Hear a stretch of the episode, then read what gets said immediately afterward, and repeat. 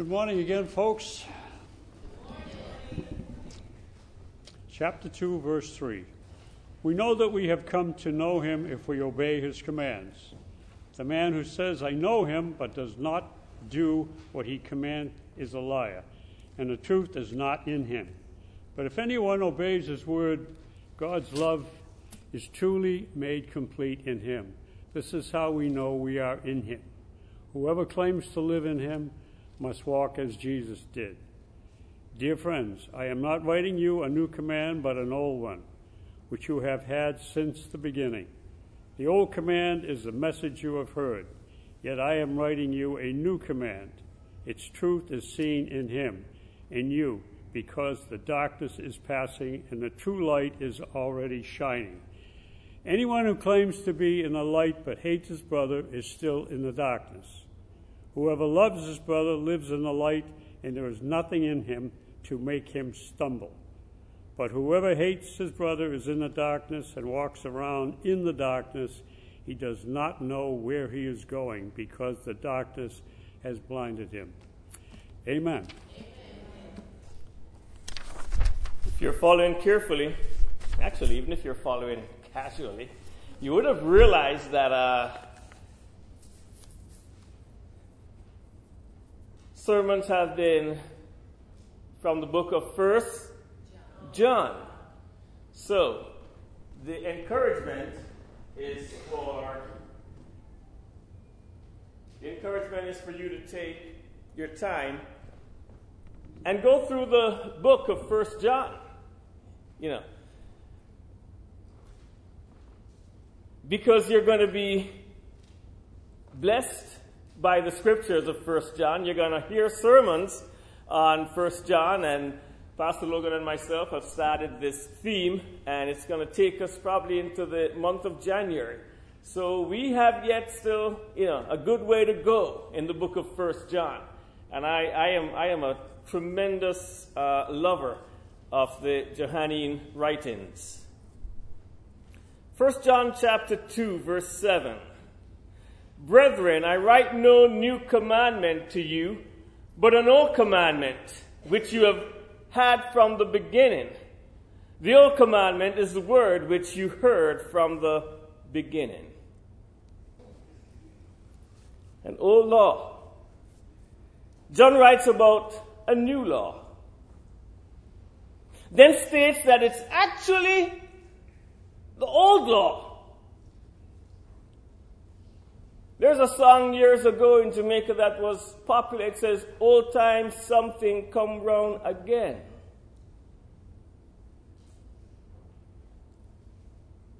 And the wisest man says, There's nothing new under the sun. And John said, Brethren, I write no new commandment to you but an old commandment which you have had from the beginning.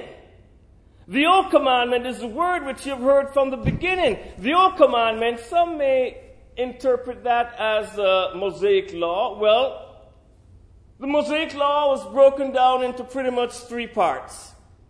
There's the moral, the civil, and the ceremonial. The moral law, for example, you know, shouldn't it, no murder, no adultery, no theft, no covetousness. It's the moral law. Then there was the civil law. Civil law were regulations to be enforced by the theocratic national state of Israel in order to maintain a civil society. These actually included laws prescribing penalties for breaking the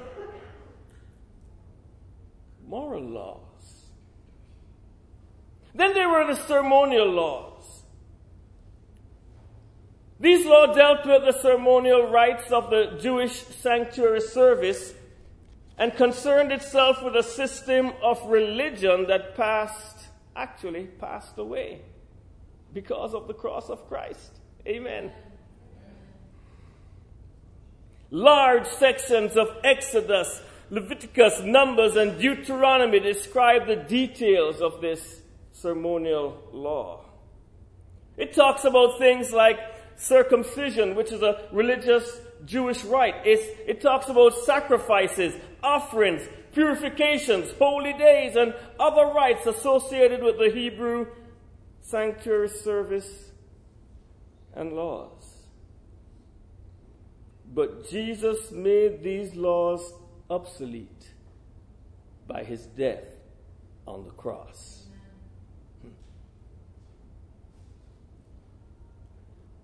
Let me read a scripture for you. And I'll say it again. Jesus made these laws obsolete by his death on the cross. From the book of Hebrews, chapter 8. It's comparing the first covenant to the second covenant. And the writer of the Hebrews says, For if the first covenant had been without fault, no place would have been sought for the second. Makes sense? If the first covenant was all set and all good and everything was, you know, was all set and nice, then why would there be a need for a second? But God found fault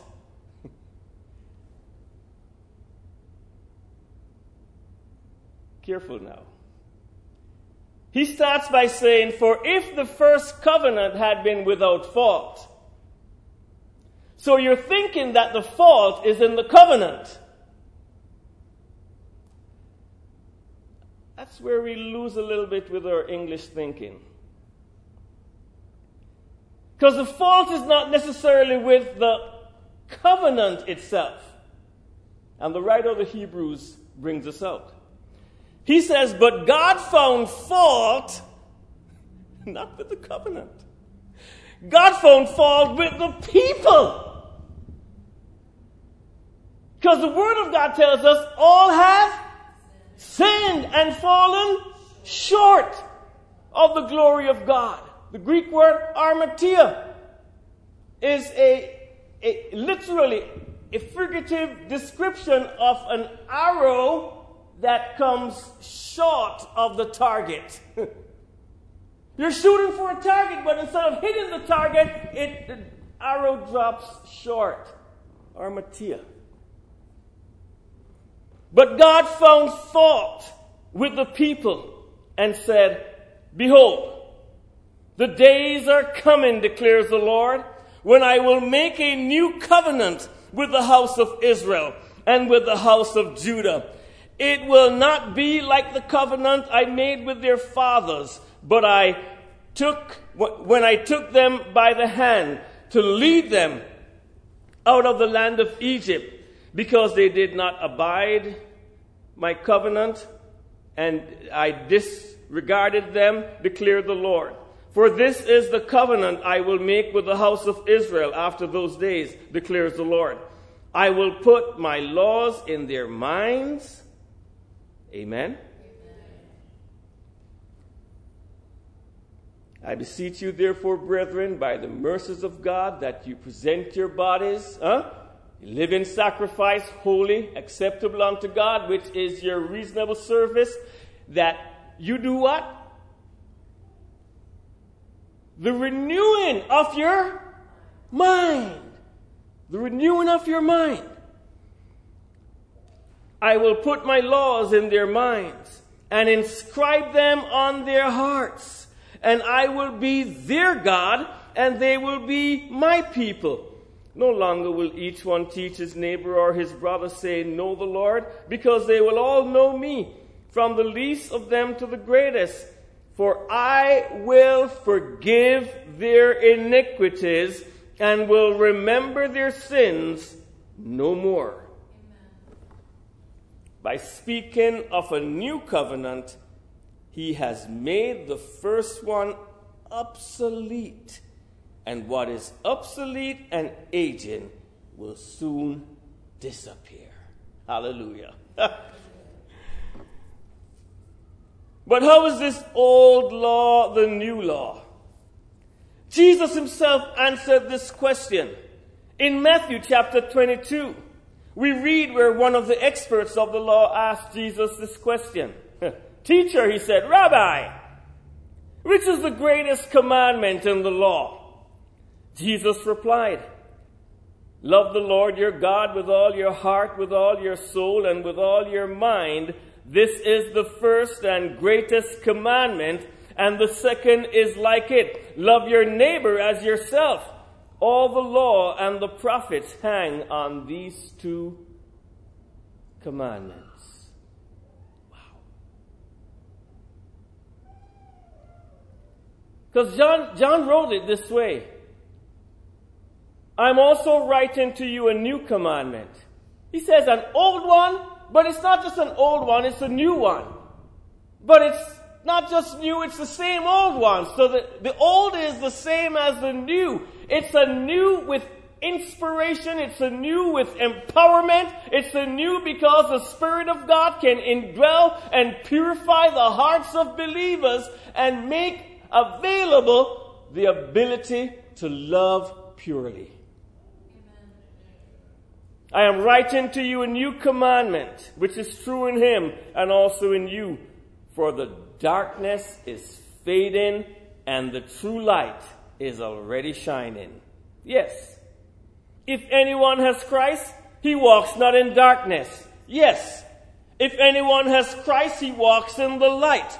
John tells us that the light is already shining. Christ is the light of the world. John states that Christ is the true light, which gives light to everyone. How can we get this light? Jesus tells us we should love God totally and love our neighbors as ourselves. See, the disciples knew this law. It was an integral part of their upbringing. The Shema is a Jewish prayer and also the first two words of a section of the Torah and is the title of the prayer that serves as a centerpiece for the morning and evening Jewish prayer services. It's taken from the book of Exodus, chapter 6 and verse 4. Hear, O Israel, the Lord is our God. The Lord is one. You shall love the Lord your God with all your heart, with all your soul, and with all your might. In some Jewish traditions, and your neighbor as yourself is added. So, we are to love God. Okay. I can do that. I mean, come on, yeah? We all can love God, amen? Yeah, I can do that. Because know, uh, if, if I say I love God, who, who, who can doubt me? Can't challenge that. My word. I, I say I love God. Nobody can challenge me on that. It's between me and God, right? I mean, if I say that I love God, what right do you have to question that? God loves me and I love Him and that's that. Or is it? Thing is, you can't love God and hate your brother. Thing is, you can't love God whom you have not seen and not love your brother or sister who you do see. Amen? Yeah, I mean, when the rubber, where the rubber meets the road, it's loving God is actually actualized in loving our brother, in loving our sister. John says it this way that such a person is walking in darkness if they say they love God but they don't love their brother. So to walk in the light, we have to love our brothers and our sisters. We have to love our neighbors. Yep. Love your neighbor. Pastor you don't know my neighbor. you don't know my neighbor. That person across the street, mm-mm-mm. That person who lives right beside, uh, pastor, uh, you you wouldn't be telling me that if, if you if you if you only knew that person. Come on now, we all have people like that. That just press the wrong buttons. Amen? Yeah. Rub us the wrong way. Kind of get you up you know, you, you, you wake up in the morning, you have your devotion, you're singing and thing, and, and you step outside, you're raking leaves, and there goes your day. you have someone like that? You see, you say, Pastor, you don't know my neighbor, and I say, Yep, I don't. I'm, I'm kind of glad I don't. Because I got neighbors of my own to deal with. Can't deal with my neighbors and yours. So let's be real here. Loving people is hard. Let me say that again. Loving people is hard. Some people even find it hard to love themselves.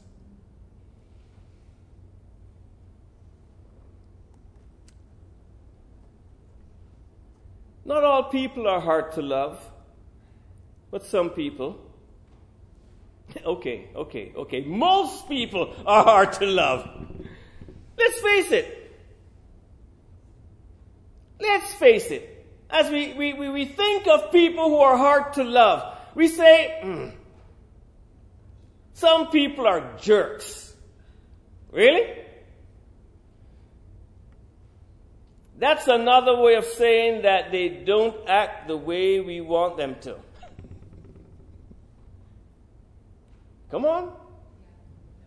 When we say people are jerks, that's probably because they're not acting the way we want them to. We might not say it out loud, but we mumble it or we go it, it goes through our minds. Some people are just stupid. That's another way of saying they don't think like us. Hmm.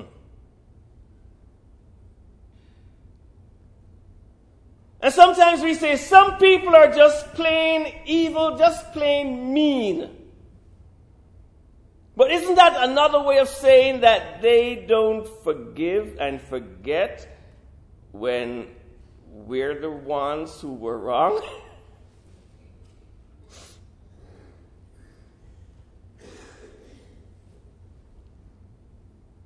It's hard to bury the past when everyone around you is walking with a shovel.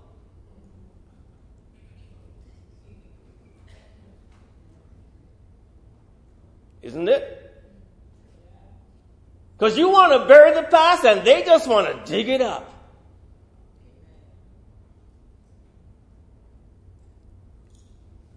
I had a parent teacher conference with a dad whose son is on the verge of, I mean, following the disciplinary measures. He, he is two detentions away from a suspension. And, and, and the dad, you know, I, I, I asked him. I knew what the answer was going to be, but I asked him. I said, Dad, you tell me what works at home. And he was honest. He said, Nothing much. And he looked at me and he said, Mr. Mason, David has a ridiculous uh, sense of right and wrong, especially when he thinks he's been wronged. And he keeps a record.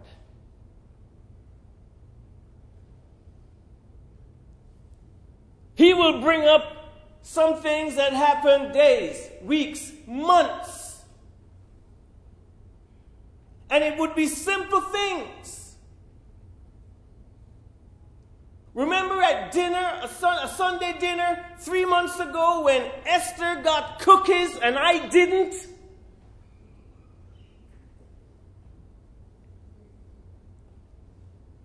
And the father said, Mr. He said, Mr. Mason, believe me, this detention, this last detention that he got, he feels he, he, he's going to be wronged. And you're going to hear it or I'm going to hear it. It could be three months from now, but he is going to bring it up because he keeps a record of what he thinks he, he, when he's been wronged.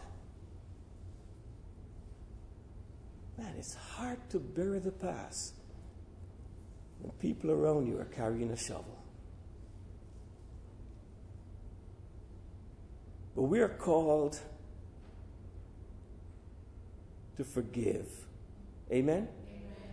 We are called to love. My science teacher at school, he says it so often, it's kind of stuck in my mind when it's time to have you know, staff devotions or prayer, and he's praying. Almost always, he opens up in prayer. He says, Lord, I thank you that you're not God. That, I thank you that you're God and not us. Lord, I thank you that you're God and not us. Can you imagine if you were God? What would happen? You might initially say, oh, that would be cool. No, it wouldn't. Not for a lot of people, including yourself. A quick look in God, in a God made mirror, will reveal to us that we are sometimes jerks, that we are sometimes stupid, that we are sometimes evil. Where does that leave us?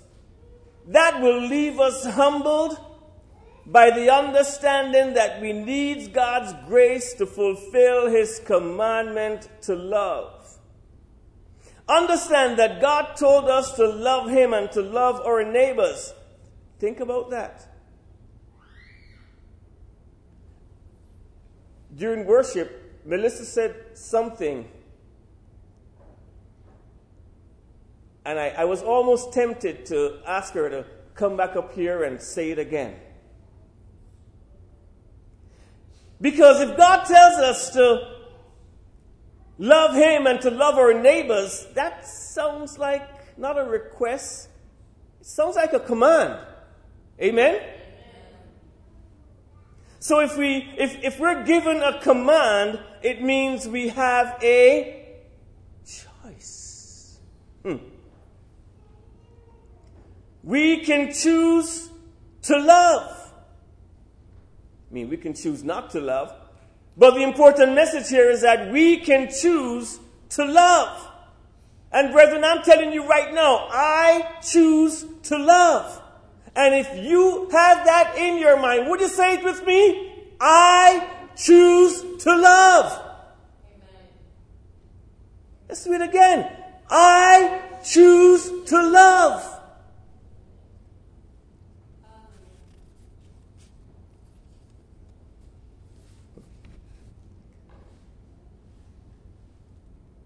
Let me share with you something that blew my mind. Blew my mind. Because it's South American, on Jamaican, on Trinidadian, on Bajan.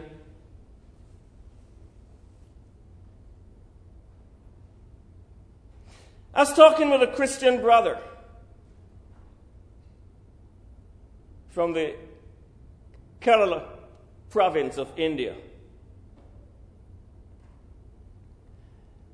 That province of Kerala is very unique because when you think of India, you think of Hindus and maybe small, especially in the section bordering Pakistan, there's a larger Muslim population. But mostly Hindus. But the Kerala province in the southern India, 70, 70% of the population considers themselves Christian. Amazing. So I'm talking to this brother from the Kerala province, a Christian brother. And I was surprised to learn that Christians in that province and in other parts of India were in, had indulged and were still indulging in the practice of arranged marriages.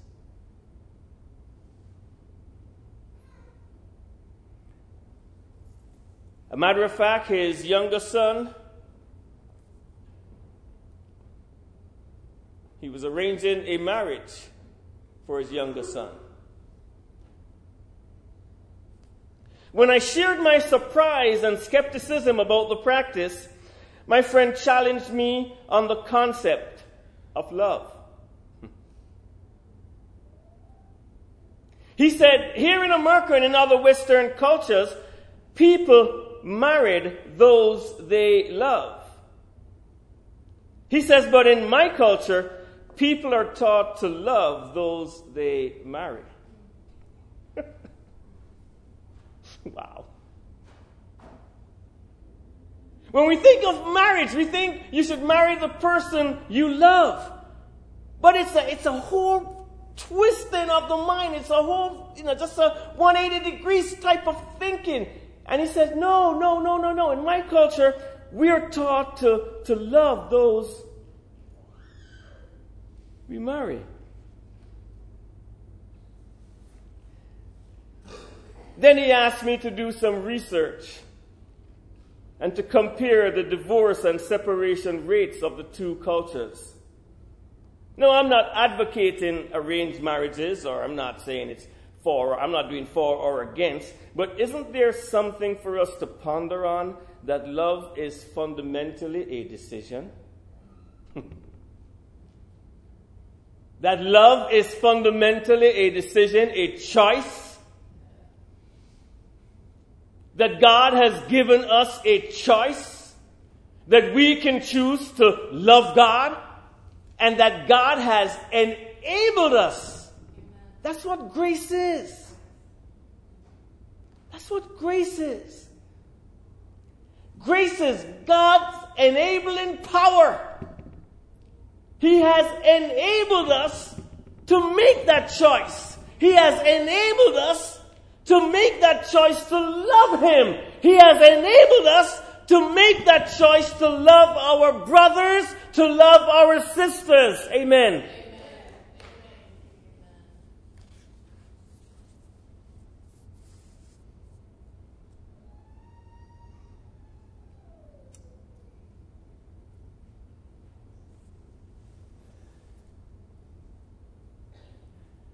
So, what's your choice? What's your choice? Knowing fully well that if you choose to love God, it's got, it's got something attached to it. Because you can't say, I choose to love God and box that in. Because God says, if you choose to love me, you've also chosen to love your brother and love your sister. can't be separated, can't pull it apart, can't say, okay, this is my love for God and it's here, and, and I'm choosing that, but the love for my miserable neighbor, I can't, I gotta put that off. No, you can't do that. Can't be done. Cannot be done. Loving God is attached at the hips, it's attached to loving your neighbor. Loving God is attached to loving your brother, to loving your sister, to loving that miserable person down the road, to loving that unbearable family member who drives you crazy. Loving God. So when we say yes, Lord, yes, We're choosing. Now, here's the beautiful thing about it.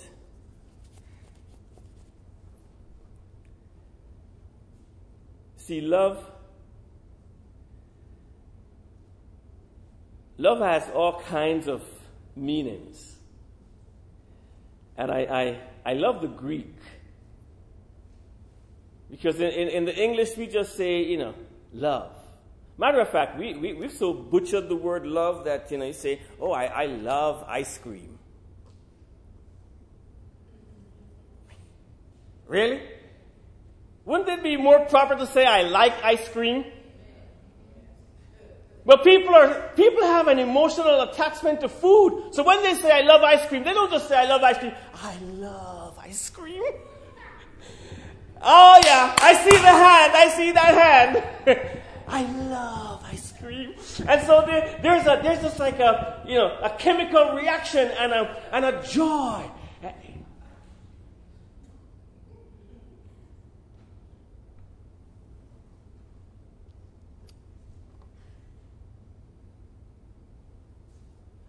So you know that, you know, later on today the Patriots are playing the Eagles. Eagles are from, the Eagles are from, uh, you know, uh, a city called, you know, Philadelphia. And everyone calls it the city of brotherly love. And no, it's not because they love their brother. It's actually because the word Philadelphia is an amalgamation of two Greek words Phileo and Adelphos. Adelphos means brother. Phileo means actually it's a family type of love or a buddy type of love. So Phileo means love. But it's a it's a it's it's a like a BFF type of love. And Adelphos, which means, you know, brother. So city of brotherly love. When God says to love your brother, He's not talking about that. Then, then there's a love of called eros. From that we get the word erotic. And that's a sexual attraction and love between a man and a woman. And, and, and, and God is not saying, no, that's not the type of love God is talking about. That has its place in a family. That has its place in a husband and wife relationship. But God is here talking about agape, which is the purest kind of love. You want the best for your brother, you want the best for your sister, regardless of how they feel towards you. Regardless of how they act towards you. You want the best for them. And, and you know what? Here's the true test of, of love. Recently, lost a dear friend, some closer than others. Um, Margaret, Sandra Margaret Mason. And there were many people at the funeral. And there were people who had a hand of support around the family members.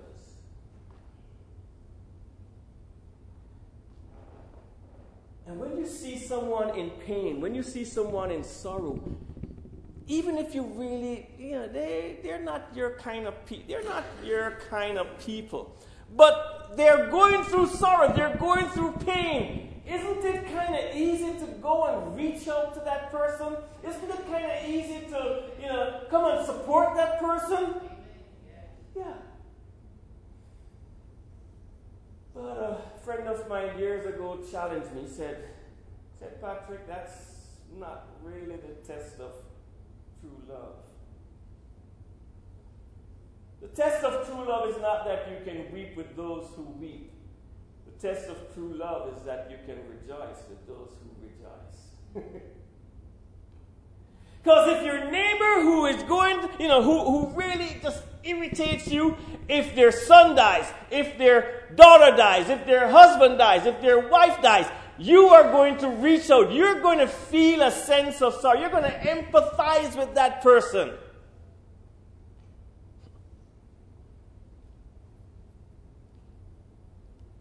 What happened if you hear that person got a promotion on the job and they drive in with a nice, you know, you know, um, 2020 Mercedes?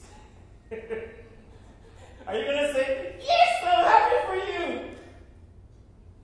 Come on, be real. Kind of hard, right? It's kind of hard. But that's the level of love that God wants us to reach. That's the new commandment. That you love one another. And God is saying, My grace is sufficient for you.